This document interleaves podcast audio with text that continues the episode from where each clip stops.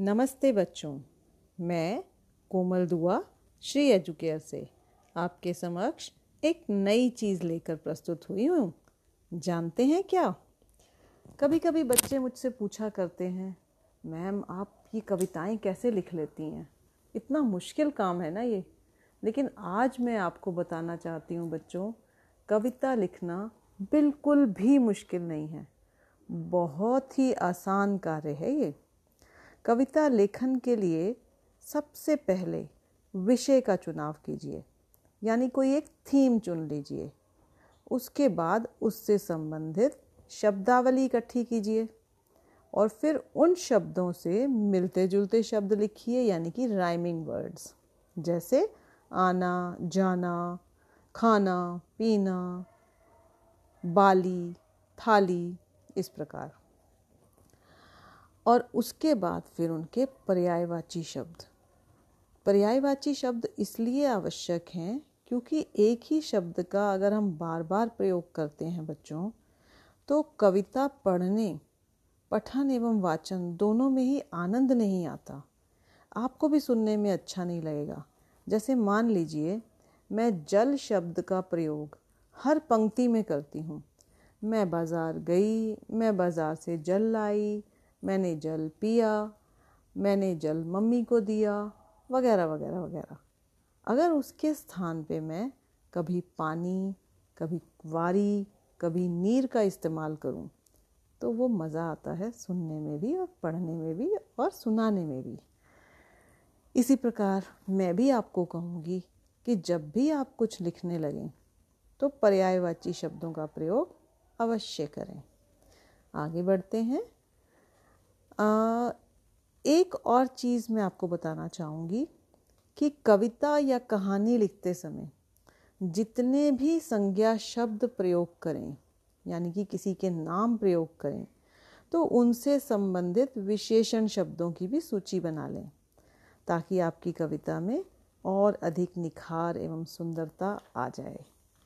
इन सभी चीज़ों का समावेश करने से आपकी कविता एक सर्वोच्च कोटि की कविता कहलाएगी। बहुत अच्छी कविता बनेगी। तो देखिए, आपके पास शब्दावली हो गई मिलते जुलते शब्द हो गए, विशेषण शब्दों की सूची भी तैयार हो गई, पर्यायवाची भी हो गए। तो अब देर किस बात की है? चलिए कलम उठाइए और अपनी कविता को, अपने इन सभी शब्दों को कविता रूपी माला में पिरोना आरंभ कर दीजिए। बच्चों, आप कहेंगे कि महोदया जी ने बता दिया कि कविता ऐसे लिखी जाती है, लेकिन इतना आसान तो नहीं है। तो मैं अब आपको एक उदाहरण दूँगी। मेरे भाई का पचासवां जन्मदिन था, यानी कि उनकी स्वर्ण जयंती थी। उस समय मैंने उनके लिए एक कविता लिखने की सोची। तो जानते हैं मैंने क्या किया?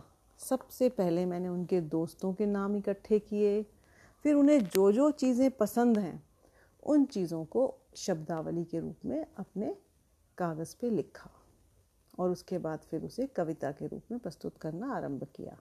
तो अब मैं आपके सामने वो कविता प्रस्तुत करने जा रही हूँ। आप ध्यान से सुनिएगा और फिर मुझे बताइएगा कि क्या कविता लिखना इतना मुश्किल है? चलिए सुनिए। कविता का शीर्षक है, भैया भय पचास के। भैया भय पचास के खाकर हलवा पूरी। भैया भय पचास के खाकर हलवा पूरी। ऑडी बी एम डब्ल्यू से सही न जाए दूरी। मम्मी के संग बचपन में खाई खूब कचौरी। लाटू, शोकी, बिट्टू। लाटू शोकी बिट्टू के बिन महफिल रहे अधूरी। ये मेरे भाई के दोस्त हैं और मेरे भाई को गाड़ियों का बहुत शौक़ है। और खाने में उन्हें हलवा पूरी मिल जाए तो और किसी चीज़ की आवश्यकता ही नहीं है। और मक्खन मलाई तो उनकी जान है। आगे सुनते हैं। मक्खन मलाई छोले भटूरे हैं उनकी कमज़ोरी। साथ में एक दो पैग विस्की के लेना भी है ज़रूरी। दिन भर बीवी बच्चे की करते हैं वो जी हजूरी। बर्गर, पिज़्ज़ा, ऑमलेट जैसी मांगे करते पूरी। भैया भय पचास के खाकर हलवा पूरी। तो देखिए, एक छोटी सी कविता के रूप में मैंने इसको प्रस्तुत किया आपके समक्ष और उन शब्दों का प्रयोग किया। जो कि उनके जीवन से संबंधित है। आशा करती हूँ आप भी अपनी कविता लिखना आरंभ करेंगे और अगर कोई दिक्कत होगी तो मैं अगले एपिसोड में आपको फिर से बताऊँगी कि कैसे कविता लिखी जाती है। तब तक के लिए शब खैर गुड नाइट, शुभ रात्रि, सत श्री अकाल।